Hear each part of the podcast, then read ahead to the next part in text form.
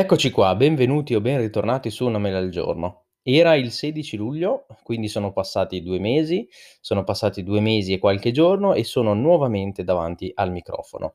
Ancora non ho trovato la sigla che mi aggrada, ehm, mi scuso per questo, ma ne sto vagliando diversi siti, anche dove ci sono sigle magari a pagamento, ehm, perché vorrei una sigla quanto più che mi mi colpisce al primo colpo, no, come quando vai come quando acquisti qualcosa, c'è quel qualcosa che ti colpisce e dici: "Cavolo, quello è mio." Ecco, io quella quella sigla lì ancora non l'ho trovata. Così come anche il discorso audio non sono riuscito ancora a migliorarlo, ma come ho detto poi anche dalla puntata 0 del mio podcast, mia il mio obiettivo è il contenuto del podcast, non è sicuramente la qualità eccelsa che potrete trovare da in altri podcast, da altre persone, ehm, però vabbè per questo mi scuso, ma se siete qua ad ascoltarmi in ogni caso vi ringrazio. Ehm, di cosa parliamo oggi? Parliamo di, ehm, Apple Watch, in particolare parliamo della saturazione dell'ossigeno. Ci tengo innanzitutto a ringraziare Giovanni Longo e Claudio Sardaro che mi hanno menzionato nel loro podcast di iPhone Italia, eh, l'iPhone Italia podcast. Se siete un po' smanettoni e un po' Apple addicted come sono io, andate sicuramente ad ascoltarlo. Ogni venerdì esce una loro puntata ed è sempre molto, molto interessante da questo punto di vista. Giovanni, il, un paio di sere prima dell'uscita della loro puntata, mi ha scritto su Telegram dicendo: Ma insomma, mi sembra un po' una cosa un po' inutile questa saturazione dell'ossigeno, tu cosa ne pensi? Ho detto guarda, ti faccio un audio al volo e dopo lui ha riportato un po' alcune cose di quelle che gli avevo detto nel podcast, poi gli ho detto farò sicuramente anche io una puntata per un po' approfondire, eh, approfondire l'argomento. Non stiamo a parlare in questa puntata della differenza tra il Serie 6, il Serie 5, il Serie 4, chi se ne frega. Io ho un Serie 4, avevo acquistato un Serie 5 in acciaio poi ho fatto il reso, ah scusate, il Serie 4 che ho è il modello Sport, eh, preso dalla scimmia ho fatto acquista sul se- del Serie 6, anche l'amico Jacopo ha fatto acquista il Serie 6 là, eh, subito appena sono partiti i preordini, però dopo qualche ora alla fine ci siamo ritrovati a annullare i rispettivi ordini perché insomma alla fine abbiamo detto, ma le serie 4 rispetto a serie 5 va poco e niente, questo serie 5, questo serie 6 rispetto a serie 5 va poco e niente, il nostro serie 4 funziona ancora egregiamente, la saturazione dell'ossigeno non è una funzione così fondamentale, l'anno prossimo al 90% ci sarà un redesign, l'anno prossimo ci saranno tutta una serie di nuovi prodotti, dall'iPad magari mini LED, dai nuovi iPhone, si spera con questi benedetti 120 Hz e chissà quali altre funzioni, insomma l'anno prossimo probabilmente ci sarà da cambiare un po'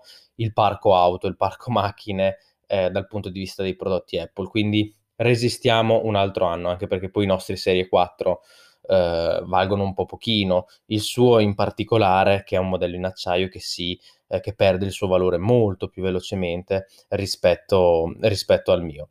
Quindi, ehm, di cosa parliamo? Appunto, di saturazione dell'ossigeno.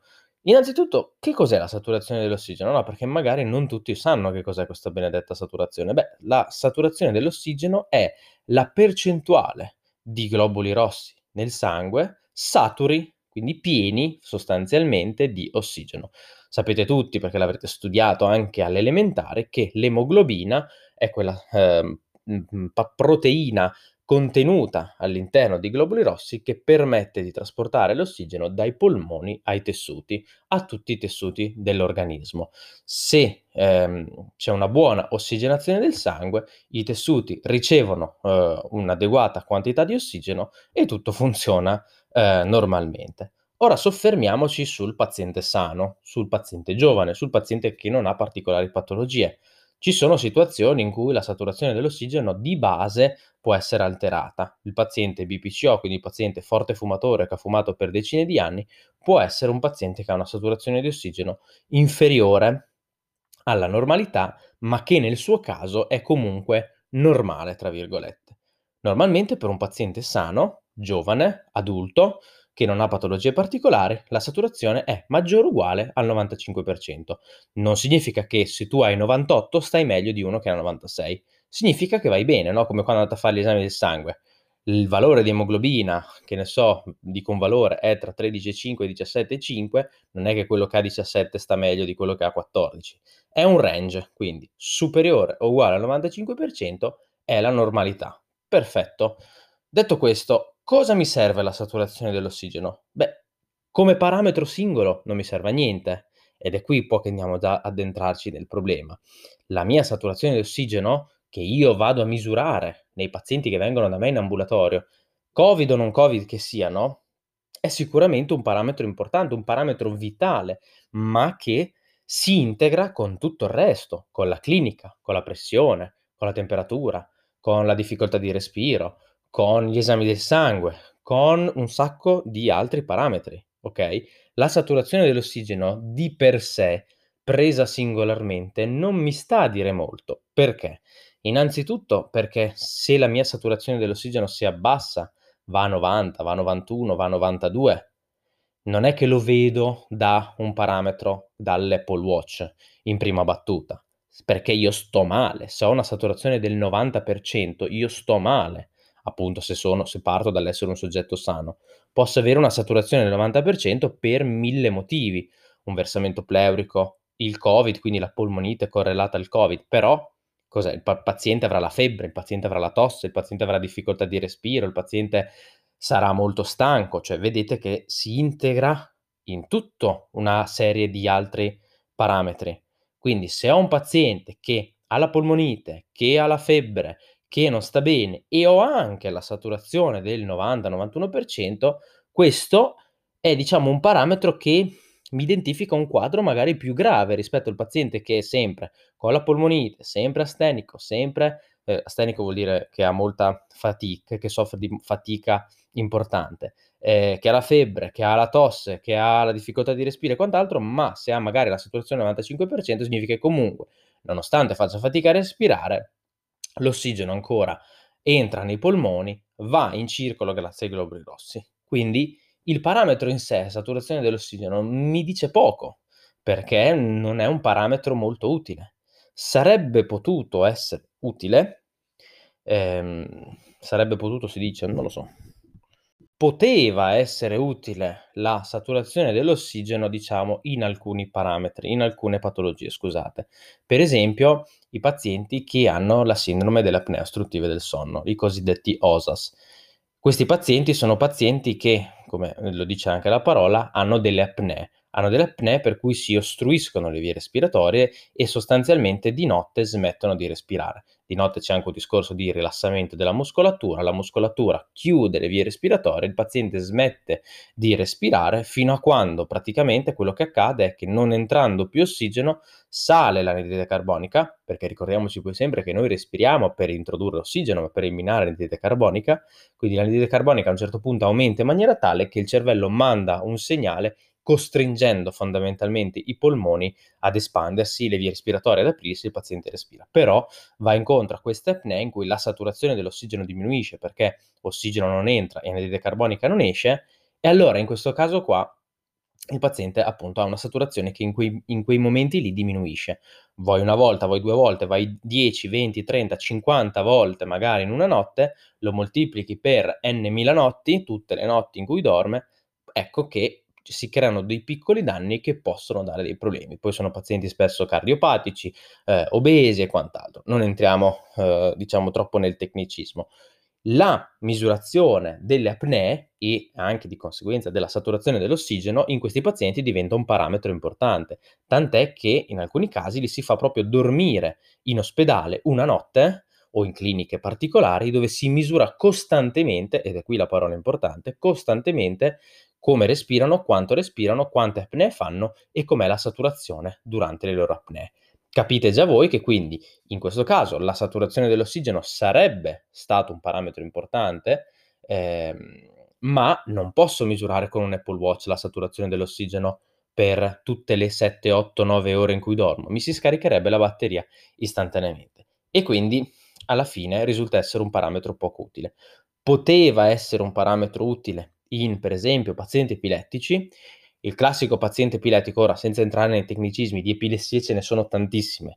quando si pensa alla crisi epilettica si pensa anche un po' alla scena da film in cui il paziente ha, si irrigidisce, perde conoscenza, guarda verso l'alto, ehm, inizia ad avere questi scossoni, queste crisi che si chiamano tonico-cloniche, eh, chiude la mandibola e la mascella, quindi a volte si, addirittura si morde la lingua tanto da farla sanguinare, ma in, nel fare questo chiude le vie respiratorie e quindi non respira. In questo caso la saturazione ovviamente diminuisce. Se non entra ossigeno, la saturazione diminuisce. Punto, non c'è, eh, non c'è scampo. Sarebbe stato un parametro importante la saturazione dell'ossigeno, forse in questo caso, se si andava ad integrare col resto dei sensori. Quindi ho un paziente epilettico, ho un paziente che magari rischia di avere delle crisi e in alcune situazioni è a casa da solo, allora nel momento in cui l'Apple Watch rileva, magari la caduta perché il paziente ha una crisi e quindi perde conoscenza, cade, magari inizia ad avere questi scossoni e l'accelerometro lo misura, magari il, la saturazione dell'ossigeno diminuisce, magari la frequenza cardiaca aumenta, ecco, metto insieme quattro, questi quattro parametri questo potrebbe essere un alert da inviare ai contatti di emergenza. Attenzione, il paziente X potrebbe, avere, eh, potrebbe essere in corso una crisi epilettica, cosa che però non è avvenuta, non è stato presentato nulla di questa funzione. Si parlava molto del discorso crisi d'ansia. Allora, in realtà, durante l'ansia, durante un attacco di panico, il paziente iperventila, ok? Respira molto, respira più del dovuto ehm, e quindi paradossalmente la saturazione dell'ossigeno può addirittura essere aumentata. Quindi non mi serve da questo punto di vista la saturazione dell'ossigeno. Durante l'attività sportiva, questa è una cosa che molti mi hanno chiesto, ma durante l'attività sportiva poteva essere utile, poteva non essere utile. Allora sì, se sei Usain Bolt, se sei Federica Pellegrini, se sei Lion Messi, sì, per noi che siamo comuni mortali, imbranati negli sport, o almeno parlo per me, ci serve a poco. Perché non è che la saturazione dell'ossigeno diminuisce, allora quando la vedo diminuire mi sto stancando. No, io mi stanco prima. La stanchezza che sento eh, non è perché non arriva ossigeno nel, nei nostri tessuti. La stanchezza che io sento è perché l'organismo, i muscoli esauriscono tutta una serie di eh, nutrienti, diciamo così, che ci sono, che il muscolo mette in atto, tutta una serie di processi metabolici che il muscolo mette in atto per affrontare lo sforzo fisico. È chiaro che nel momento in cui svolgo un'attività fisica mi aumenta la necessità di, di ossigeno e quindi mh, mm, respiro uh, più frequentemente e in maniera più profonda e allo stesso tempo il mio corpo produce più anidride carbonica, quindi iperventilo sempre per lo stesso motivo, ma il parametro che mi dice sono stanco, che mi dice fermati, che mi dice, non lo so, rallenta, non è la saturazione dell'ossigeno, non potrà mai essere la saturazione dell'ossigeno. Il mio corpo me lo dice prima, quando è il momento di fermarsi, non è la saturazione dell'ossigeno un parametro. Anche il discorso, per esempio, della frequenza cardiaca. Io quando mi alleno guardo sempre la frequenza cardiaca, ma è una curiosità ma anche perché per esempio c'è una formulina magica che dice che la frequenza cardiaca massima teorica di un soggetto è 220 meno l'età. Quindi io che ho 29 anni significa che praticamente la mia frequenza cardiaca massima durante un'attività sportiva potrebbe essere eh, intorno ai 190. Sono arrivato anche a 195. Sì, però capite che è una curiosità vedere qual è la mia frequenza cardiaca massima durante un'attività sportiva non è che, arrivato, che arrivo a 250 di frequenza e allora mi devo fermare. Il mio corpo si stanca prima, cioè non ho le energie per andare avanti. Ok? Quindi anche lì durante l'attività fisica sì, sicuramente ci sono atleti, la Federica Pellegrini sicuramente mon- avrà fatto degli allenamenti in cui le mon- montano quelle maschere per comunque andare a misurare costantemente la saturazione dell'ossigeno e vedere in questo modo com'è la bracciata e quindi la respirazione in modo che questa sia il quanto più veloce possibile ma che mantenga la saturazione dell'ossigeno e quant'altro. Bolt sicuramente gli, andranno, gli avranno fatto fare l'allenamento specifico con la maschera per misurare la saturazione dell'ossigeno e chissà quali altri parametri. Sicuramente, ma stiamo parlando di Usain Bolt, dove lì ogni centesimo, idem per Federica Pellegrini, Michael Phelps, sono importanti. Quindi quelle sono persone che magari potrebbero giovare di un monitoraggio avanzato di questo tipo, ma sono macchinari ipercostosi che necessitano di una um, diciamo così, anche di di un'équipe dietro, di medici, di preparatori atletici in grado di, ehm, sfruttarli a pieno e poi che si possono fare solo su determinati pazienti. Discorso invece, per esempio, delle alcune patologie. Abbiamo parlato prima della BPCO, quindi broncopneumopatia cronico ostruttiva, paziente è fumatore, ehm, si potrebbe per esempio vedere qual è la mi hanno chiesto si vedere qual è la gravità della patologia in base alla saturazione dell'ossigeno. Ad oggi no, perché ad oggi in realtà le linee guida, per esempio per la BPCO, ma pensiamo anche all'asma, il paziente asmatico, io stesso sono asmatico, il paziente asmatico, uhm, è un paziente che fa terapia in base ai suoi sintomi, non fa terapia in base alla sua saturazione, perché, ritorniamo al discorso di prima, quando la saturazione cala ho il sintomo, sto male.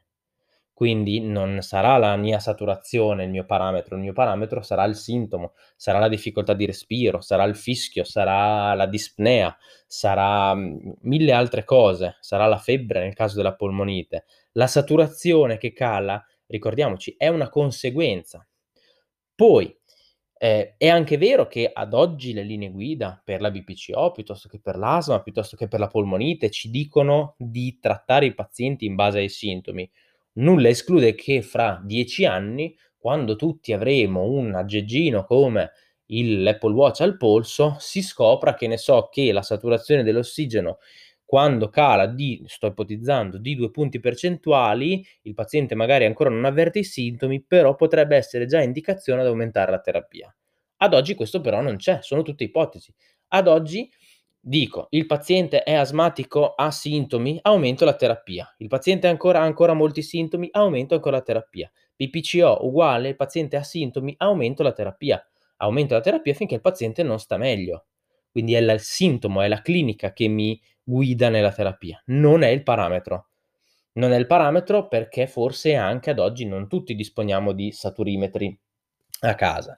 Col discorso del Covid alcune cose sono cambiate, molte persone sono andate ad acquistare saturimetri anche di provenienza alquanto dubbia, perché comunque io stesso ho avuto dei saturimetri cinesi, perché anche se si compravano su Amazon a 20, 25 €, vi posso assicurare che sono delle cinesate, attacchi quello in un dito, attacchi quello professionale da 150, 200 €, 300 € dell'ambulanza e trovi da una parte 92 e dall'altra 97.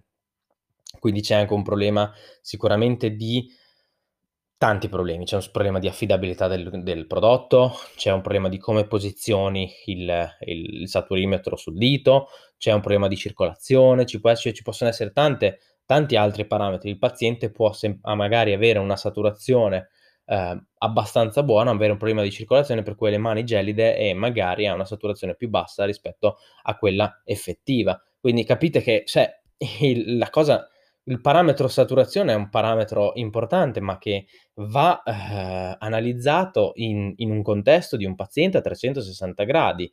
Quindi, se vogliamo parlare del fatto che sia figo misurarsi la saturazione dell'ossigeno con l'Apple Watch, benissimo, curiosissimo anch'io di provarlo, curiosissimo. Ma se lo vogliamo poi integrare in un discorso di salute o anche solo di prevenzione, nì. Mhmm, a questo punto mi mi dispiace, ma mi risulta essere molto, molto poco utile. E allora qualcuno potrebbe dirmi: "Beh, allora con l'ECG hanno fatto la stessa cosa?" Allora, innanzitutto con l'ECG sono stati fatti degli studi. Quando vi ho parlato della, ehm, fibrillazione atriale, vi ho detto che comunque Apple aveva fatto degli studi dove era andata a, mhmm, individuare qual era anche l'accuratezza dell'Apple Watch nell'individuare una fibrillazione atriale e il fatto che si fosse rivelata molto, uhm, molto preciso, ehm, nel appunto identificare questa aritmia mi aveva anche a me un po' stupito, a dir la verità. Qui stiamo parlando di un prodotto che, con la saturazione dell'ossigeno, non è nemmeno considerato un prodotto medicale.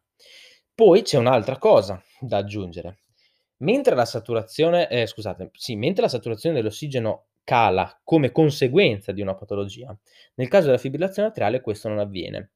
Ehm, il mio professore di cardiologia, quando parlava di fibrillazione atriale, in qualunque convegno lui, ehm, andasse, proiettava sempre l'immagine di un iceberg, dove si vedeva a metà l'iceberg, no, sotto mhmm, sotto l'acqua e la parte, ehm, al di sopra, che era la quella che noi vedevamo. E lui diceva: "Noi non sap sappiamo che c'è una parte sopra, ma non sappiamo quanto è quella parte sotto l'acqua, quella che noi non vediamo.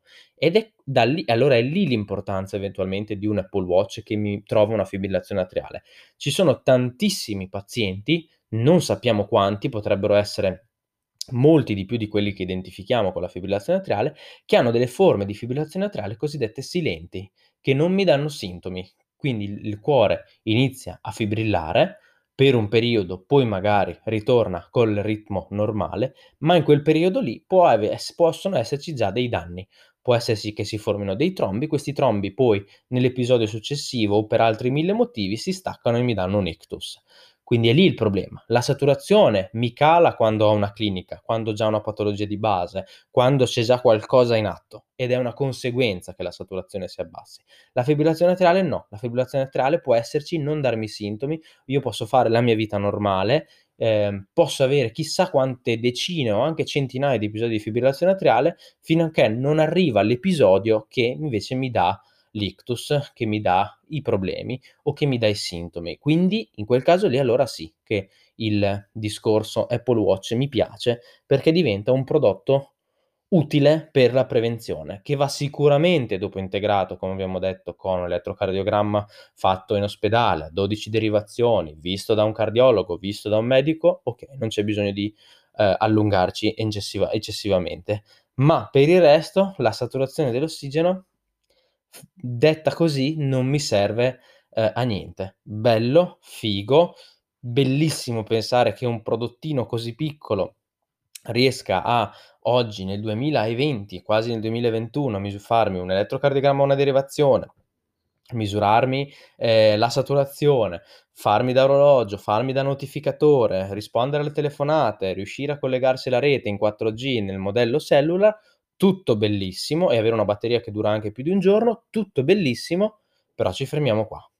Eh, quindi anche lì non ne ho visto la necessità, sinceramente. Io spero che in un futuro l'Apple Watch possa misurare, per esempio, anche la glicemia e diventare in quello un prodotto medico che vada a sostituire tutta una serie di altri prodotti che già esistono, che si attaccano sostanzialmente sul braccio e che hanno sostituito il, il pun- la pungitura, non so se si dica così, comunque il fatto che i pazienti diabetici devono pungere il dito quelle 3 o 4 volte al giorno per misurarsi la glicemia e da lì di conseguenza poi tarare la, l'insulina da, ehm, da iniettarsi. Ci sono appunto pazienti che hanno questi nuovi dispositivi che misurano la glicemia quasi costantemente con degli intervalli molto ravvicinati e, e, quindi danno un valore molto più preciso e soprattutto il paziente non si deve pungere, che insomma non è splendido doversi pungersi il dito tre o quattro volte al giorno per tutta la vita. Ecco, lì mi interessa, anche se non sono diabetico, però lì veramente mi interessa perché potrebbe essere un game changer questo.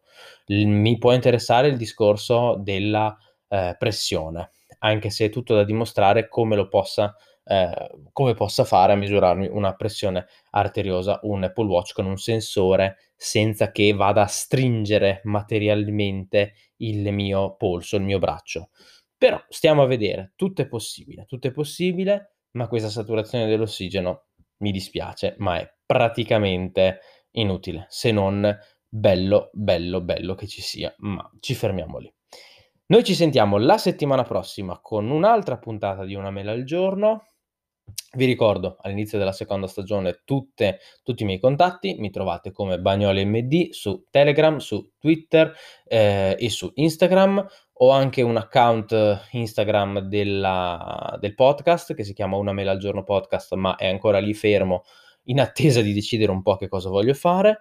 Settimana prossima, salvo insomma che succedano altre cose incredibili, parliamo di Social Dilemma, il nuovo documentario di Netflix che vi consiglio di andare a vedere anche perché sta esplodendo. Io l'ho visto dopo due o tre giorni che è uscito e quando l'ho visto ho detto mm, molto semplice ma molto d'impatto, anche con tutta una serie di problemi, molto d'impatto, tempo un mese o due mesi sarà sulla bocca di tutti. E infatti sta piano piano aumentando e vedo sempre più gente che col passaparola lo sta vedendo.